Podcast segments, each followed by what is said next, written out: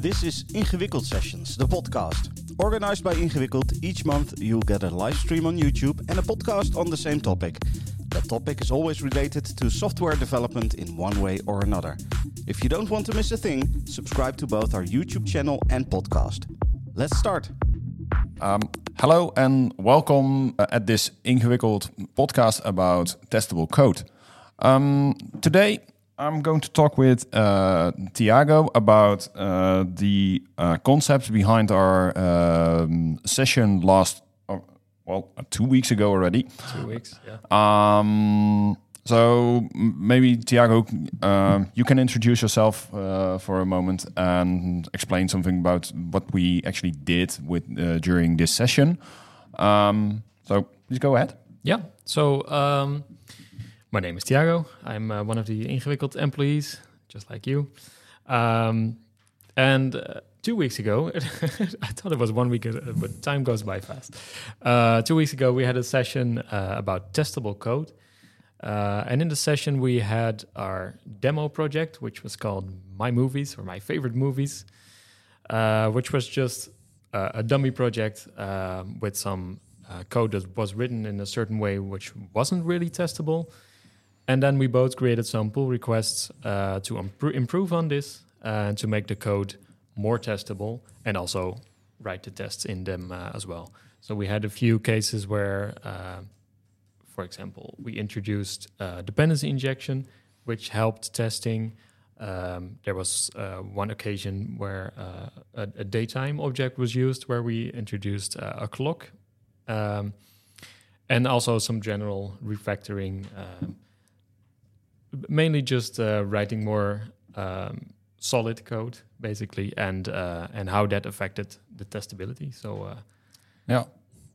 Well, and apart from the fun we had during this session, there was a lot of interesting stuff in there. If you are interested in watching this session again, you can find some more information about that on our website, ingewikkeld.dev/sessions.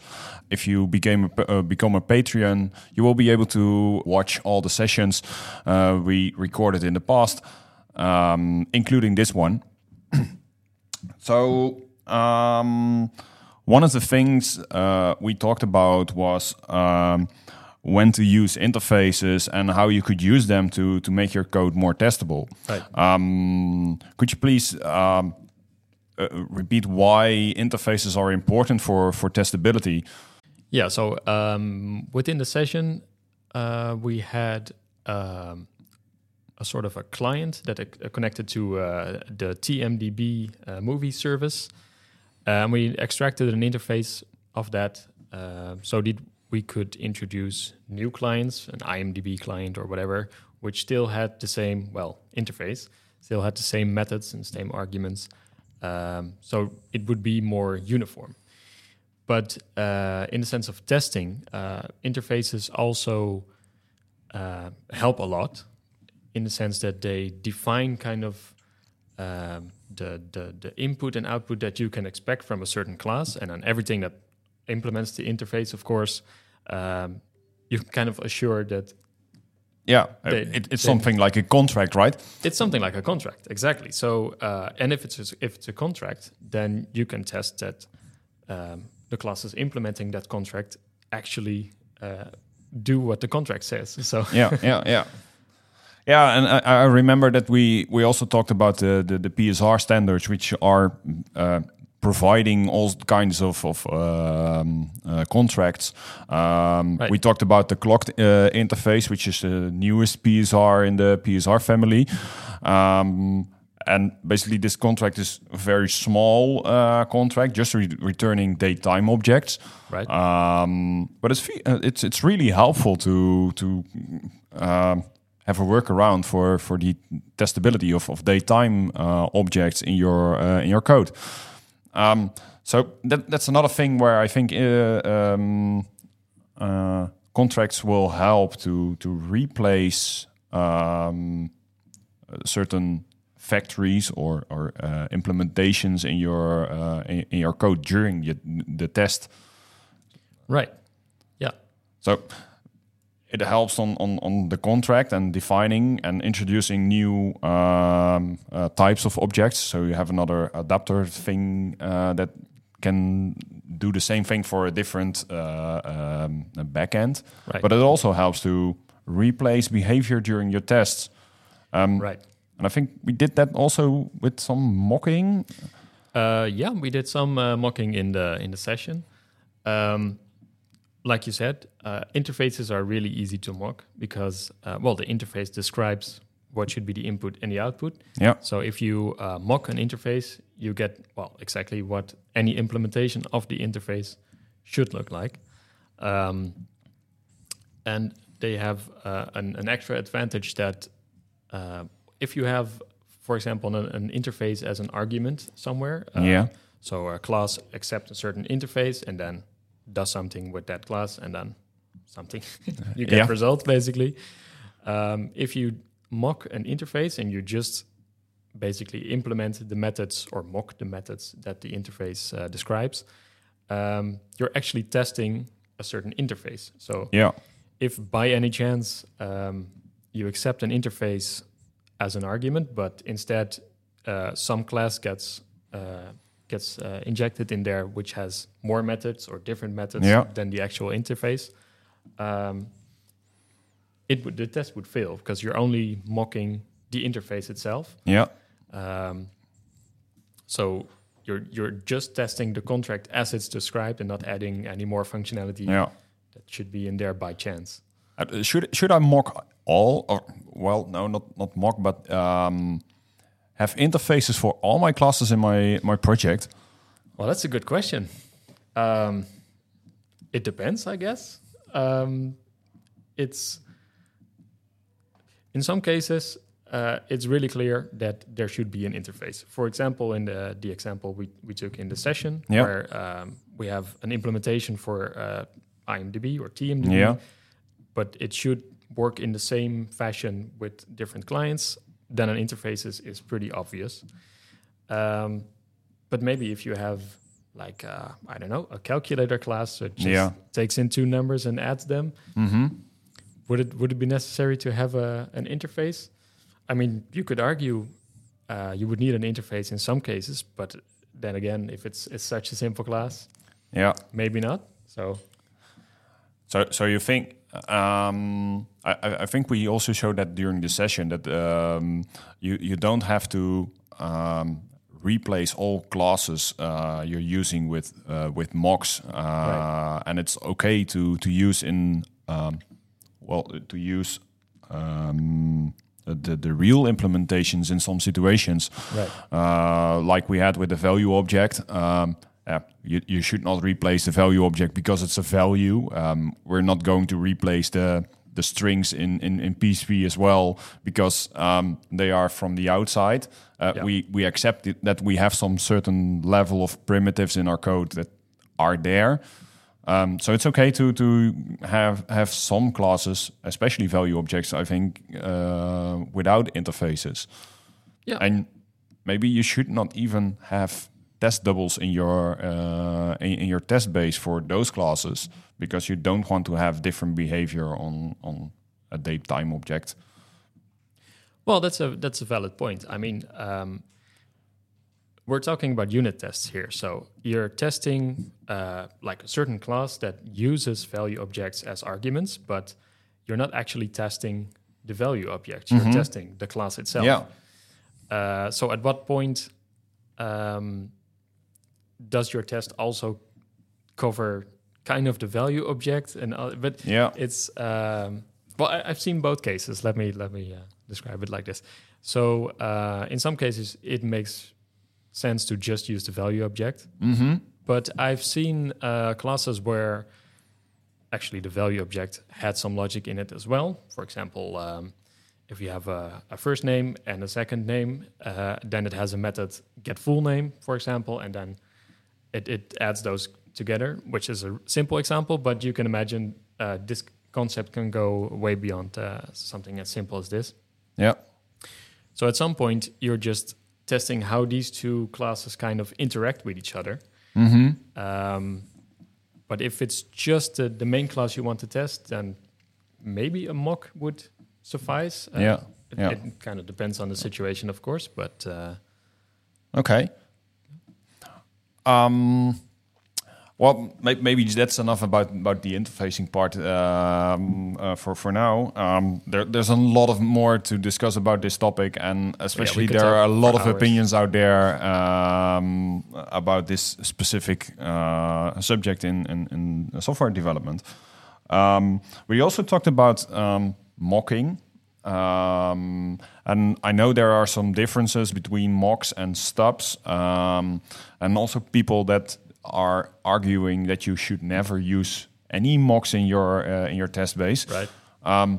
So, can you explain what's the difference between a mock and a stub? I think the main difference is a stub is just a replacement of the class that you would normally use, which can have some behavior, but it's just a replacement. Yeah. And a mock can actually accept expectations, or you can set up expectations within the mock. So, for example, you expect that a certain method is called or something like that. And with the stub, you just say, instead of this normal class, just use a stub version and don't worry about it. Yeah, so the stub one is more like I have an implementation for backend A and another implementation for backend B, but this backend B implementation is just used during my tests, so I don't have to, and it will always return the same values for each call, right? Yeah. They are faster and easier to maintain than mocks, probably easier to read because it's closer next to your your code. Mocking is also a bit of magic for people, I think. It can get pretty magic. I mean, you can use a very simple mock, which is just one expectation, but you can also have like a tree of expectations that return other mocks, and it gets complicated quite fast. So yeah. Yeah, but if it gets complicated, that might also be a smell in your code, right? Probably, yeah. So since this session was about testable code, if I remember that we in the past that we or I did implement some mock that for a service provider, so you could. Do a call on the service provider, give me this service, and it would return that. And on that service was used in my classes. Right. So I had to implement this mock in almost every test because this service container was everywhere. Right. And then I learned that I should just extract the service container from the actual consumer class and just inject the services in there without.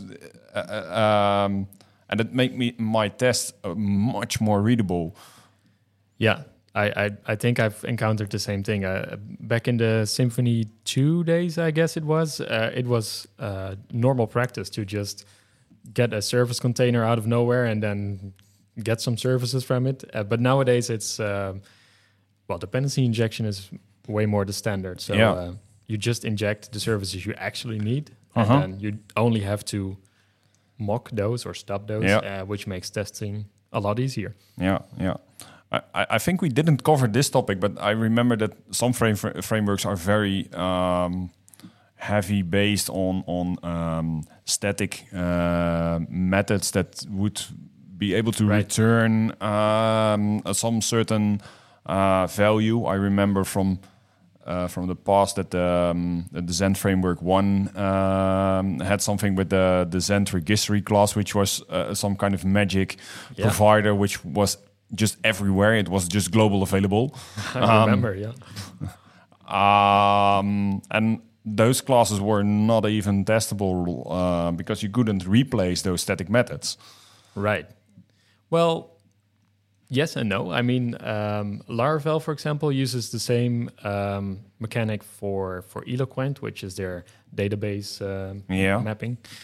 And actually, there are functions in there that you can use to mock. So as it's a static class, you can call a certain method on it, and it will return the singleton value. So it's a long story, but yeah. In any case, you can, with some magic, you can still mock functionality, but it's A, harder to do, and mm-hmm. B, also less obvious. I mean, if you have a test and then you create a stub there and insert it into your class, it's very obvious what is going on there. Yeah. But if you have to instantiate a singleton which kind of replaces itself with the stub and then use that one because it's called statically, it gets I'm completely lost right now. I can imagine, yeah. Especially when you're debugging this kind of tests, it's hard to do. So yeah. When we're talking about writing testable code, this is also one of those. Yeah, things. But we also discussed that the making your test more making your code more testable also helps to make your code more readable. Right. And I think the same thing applies on your tests. Your tests should just be readable. Yeah. Because it's if it's complex to understand your tests, how do you ever figure out where the bug is? Is the bug in your code or is it in the tests? Right. Just keep it clean and lean. And at least that's my opinion on tests. I totally agree. I normally use descriptive test function names, which already kind of indicate what the point of the test is. Mm-hmm. And also you can it's just code, the test code. So you can still use private methods or extract some logic into a different class or like a factory method if you want to stop the same thing over and over. Yeah. It's all just PHP code. So make that code readable as well. And it will really help not just the test itself, but also getting the point across of what you're actually testing. Yeah, yeah. And I think one thing would be nice to mention here as well is that it's okay to apply design patterns in your tests as well. There's no reason to copy-paste your test code around. Like you see in many projects, it's lots of duplicated code in your test. Please just use the proper design patterns and you apply in your production code on your tests as well. That will definitely help to make your... test code more testable, maybe? Well, you won't test the test code, but it's more readable for humans. Yeah. That's basically a big advantage. Yeah. Okay.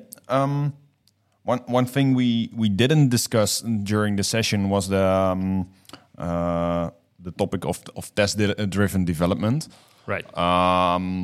We just started refactoring stuff without having any tests, which is always a kind of dangerous thing to do because, of course, you want to have some safety lifeline on what you are doing with your production code.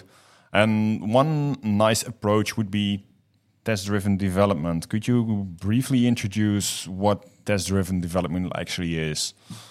Well, a long story short, test-driven development is basically just writing the test first to set up your expectations and then implementing the actual class. So you write the test and you write out what you expect from the certain class. And then if you run the test, of course, it will just fail because the class doesn't implement everything yet or isn't even set up yet. Mm-hmm. Then when you start implementing the class, you can... run your tests over and over, and once you implement more and more of the actual thing that you are asserting, at some point the test will just completely be successful, and then you have implemented everything you need. If your requirements were complete, right? Yes, that's the big thing, which is, I guess, the case for all tests. But you need to make sure you're covering all your required scenarios, so you don't just follow the happy path with if I put in this, then I expect this back, and then be done with it. Yeah, you should also write tests for if this certain case happens, then I expect an exception, or it should handle it gracefully, or whatever. Yeah. So you should write that all out in advance and then implement the class. Okay. Yeah, and I think one of the most important things with test-driven development is that you do it step by step, right? Right. Not try to write all tests first and then start implementing something. You have to do it step by step and keep on improving. And I think that's one of the major key pillars of this whole approach of writing testable code. Yeah. I mean, in practice, yes, this will probably be the way to go. If you just have a very simple class which has just one simple function, maybe you can just think of all the tests in advance. But it depends on the class, of course. I think doing it in a test-driven way would also help to start refactoring, right? Because I don't have if I have a code base that I want to start testing, I could just start writing a single test, which ensures that the existing behavior will still work after I'm done, and then starting refactoring stuff to be more testable. Yes, well that's one way. I mean, if you're refactoring to be more testable, I guess at first your test will be maybe a bit messy, because it's not that testable yet, but yes, this is one way to sort of guarantee that the code that you change will still act the same way after you're done refactoring. But the key here is, of course, testing all scenarios and all cases, because if you just test a happy flow, it will probably still work the same, but there are always exceptions, and what will happen in those cases. Yeah. We didn't discuss anything about when to stop testing and what we actually should test, because we're talking about testable code, and of course you could try to reach 100% code coverage, but is that the goal or? Another good question. Well, I've seen teams where code coverage was like the holy grail. I mean, if they reached 100% code coverage, then everyone was happy, and then you're done. You can go home happy and okay. Yeah, but then again, I've also seen companies with like 30 or 40% code coverage, and they were very happy with it because at least the main classes or the main flows were tested. Yeah, which is just if that works, then it's good enough. And then again, I've also seen zero tests. Yeah, of course, zero coverage. So you see that a lot. You tend to see that a lot. So it kind of depends what your goal is. Me personally, I aim towards a higher code coverage. Mm-hmm. I don't necessarily aim towards 100%. Because there are always cases which are either hard to test or don't make that much sense to test. I mean, you could write unit tests for everything just to get the coverage up. Yeah. But that's not the goal of testing, I guess. Well, what is for you the goal of testing in that case? Well, I would say the goal of testing is asserting behavior. So, and also to have a set of assertions so that when you change something in class A, you know that class B will still be working as it did before. So it's kind of, it's not a guarantee, but some insurance of the quality of your code, that it will still act the same way as it did before. Okay, yeah. And then back to the question, what when to stop testing? That's basically when you are sure enough that things will not break, or I guess yes. Well, this is also it depends on the company, of course, but also the code itself. I mean, testing obviously takes time. I mean, this is also code you need to write, and then running the test is usually pretty pretty fast. But mainly writing the tests and also writing tests for not just the happy flow case, but also all the exceptions that potentially could happen. Yeah. It just takes a lot of time and a lot of code. But it also requires maintenance, right? So it's exactly. It's not that you some investment that you do up front and then you never have you don't have to look back anymore. Nope. You still have to maintain the code like you do with the production code, right? So I guess it depends on the team you're in or the mm-hmm. company how much time and effort is allowed to spend doing testing. Yeah. But I wouldn't say this is a management decision or anything. I think it's mostly a team decision because, if you're management, you just expect that the code that is being written always works. It should do the job. It should just do the job. Yeah. And you should just spend as least time as possible building it, and then it should always work. And but of course, as a developer, I think it's your it's part of your role to guarantee this by adding tests. So there's always this balance between time and money and yeah. Okay, so it really depends on your situation when to stop testing, but mainly it's a team decision to see where the maximum of test levels is. I think I would say so. Of course, it also depends on how critical the classes in your application are, maybe. Mm-hmm. Like if you're doing financial transactions, you want to make damn sure that that the code that's doing the transaction, the actual transaction, is watertight. It should not have any bugs in them whatsoever.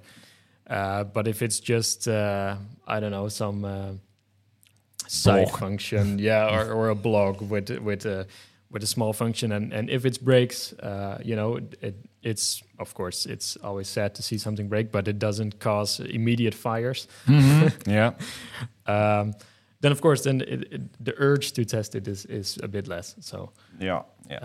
But it's a balancing act, I guess. Okay, we had just one topic on our list for today, and that was the different levels of testing. During the session, we introduced unit tests, and of course there are multiple levels of testing that people could use. Can we briefly discuss something about that part? Sure. What kind of tests do we have? Well, there are lots of kinds of tests, and actually some people call them differently. So there's some overlap, but in my mind at least, there's unit testing, which we've covered in the session, is just testing the smallest possible piece of logic that you can. Then a step above that is integration testing, which is how different parts of code integrate, basically. Not just a single class, but a bunch of classes together if they behave in a certain way. Yeah. And then above that, there's, I usually call it functional testing, which is, if you have, for example, an API, just calling an endpoint and seeing what the response is. And you test basically the entire path from input to output. Yeah, so you basically spin up the full system in that scenario. Right, yeah. So if it's a project with a config in there as well, you also make sure that the config is how you expect it to be, like in a production environment. And then you can test that all parts are working together as they should. Yeah. And I think even above that, which some people, I guess, also call functional testing, is what I call end-to-end testing. Okay. Which, for example, if you have a PHP backend and a JavaScript frontend, which is the case for a lot of applications these days, you want to make sure that if someone clicks a button, which triggers a request to the backend, which does something, which responds, which does something in the frontend, you want to test that as well. So the actual integration from one application to the other, which is even harder to test. But yeah, of course. And I think to make it's important to make clear with your team what levels of testing you want to apply and what each level of testing should do. Because I've worked in teams that just had the level of unit testing and the level of integration tests, where the integration tests were just everything else, which was not just not unit test. Right. So I can't remember if they actually did this end-to-end testing you described, but. Right. It's good to discuss with your team. Right. And there's also one more form of testing that I didn't really mention, which is usually called acceptance testing, which is most of the time done by humans. Okay, yeah. So you deploy your application to a pre-production environment somewhere and just click through the application or whatever. This is also a form of testing, and sometimes there are dedicated testers within a company or a testing team. Yeah. Which makes the requirement of end-to-end or functional test a bit less because there are actual humans testing the application. Mm-hmm. But in some cases, you just want to automate everything and have automated tests. So it just like all the other topics, I guess it depends on your situation. Yeah. Okay. Thanks a lot. I think we covered some nice topics about testing. Of course, people should have a look at our session about writing testable code, because there's a lot of interesting stuff in there. Yeah. And like everything we discussed, those are all opinions, and there's no single source of truth in this particular topic. So... I think it's important to discuss with your team all different kinds of things we discussed and how you want to implement them in your code base. Right. And not just take the approach we've shown or discussed. No, because like we said a lot of times, it depends on your case. So maybe some of these topics will help you. Maybe it will start a discussion about what is best for you. Mm-hmm. But in any case, don't take our word for it. Try and experiment yourself and see what works for you. Yeah. Okay. I think that's it for today. Thank you very much for being here with me, Thiago. And thank you. I hope to see you next month in our session about... hidden complexity in projects. The session is called "It's Simple, Isn't It?" I will be talking with several people involved in the software development about how complex easy stuff might be when you start implementing it or start discussing it. If you like what we're doing, please become a Patreon and sponsor us. And that will also give you free access to the archive of the live streams. Thank you very much, and I hope to see you next time. Bye.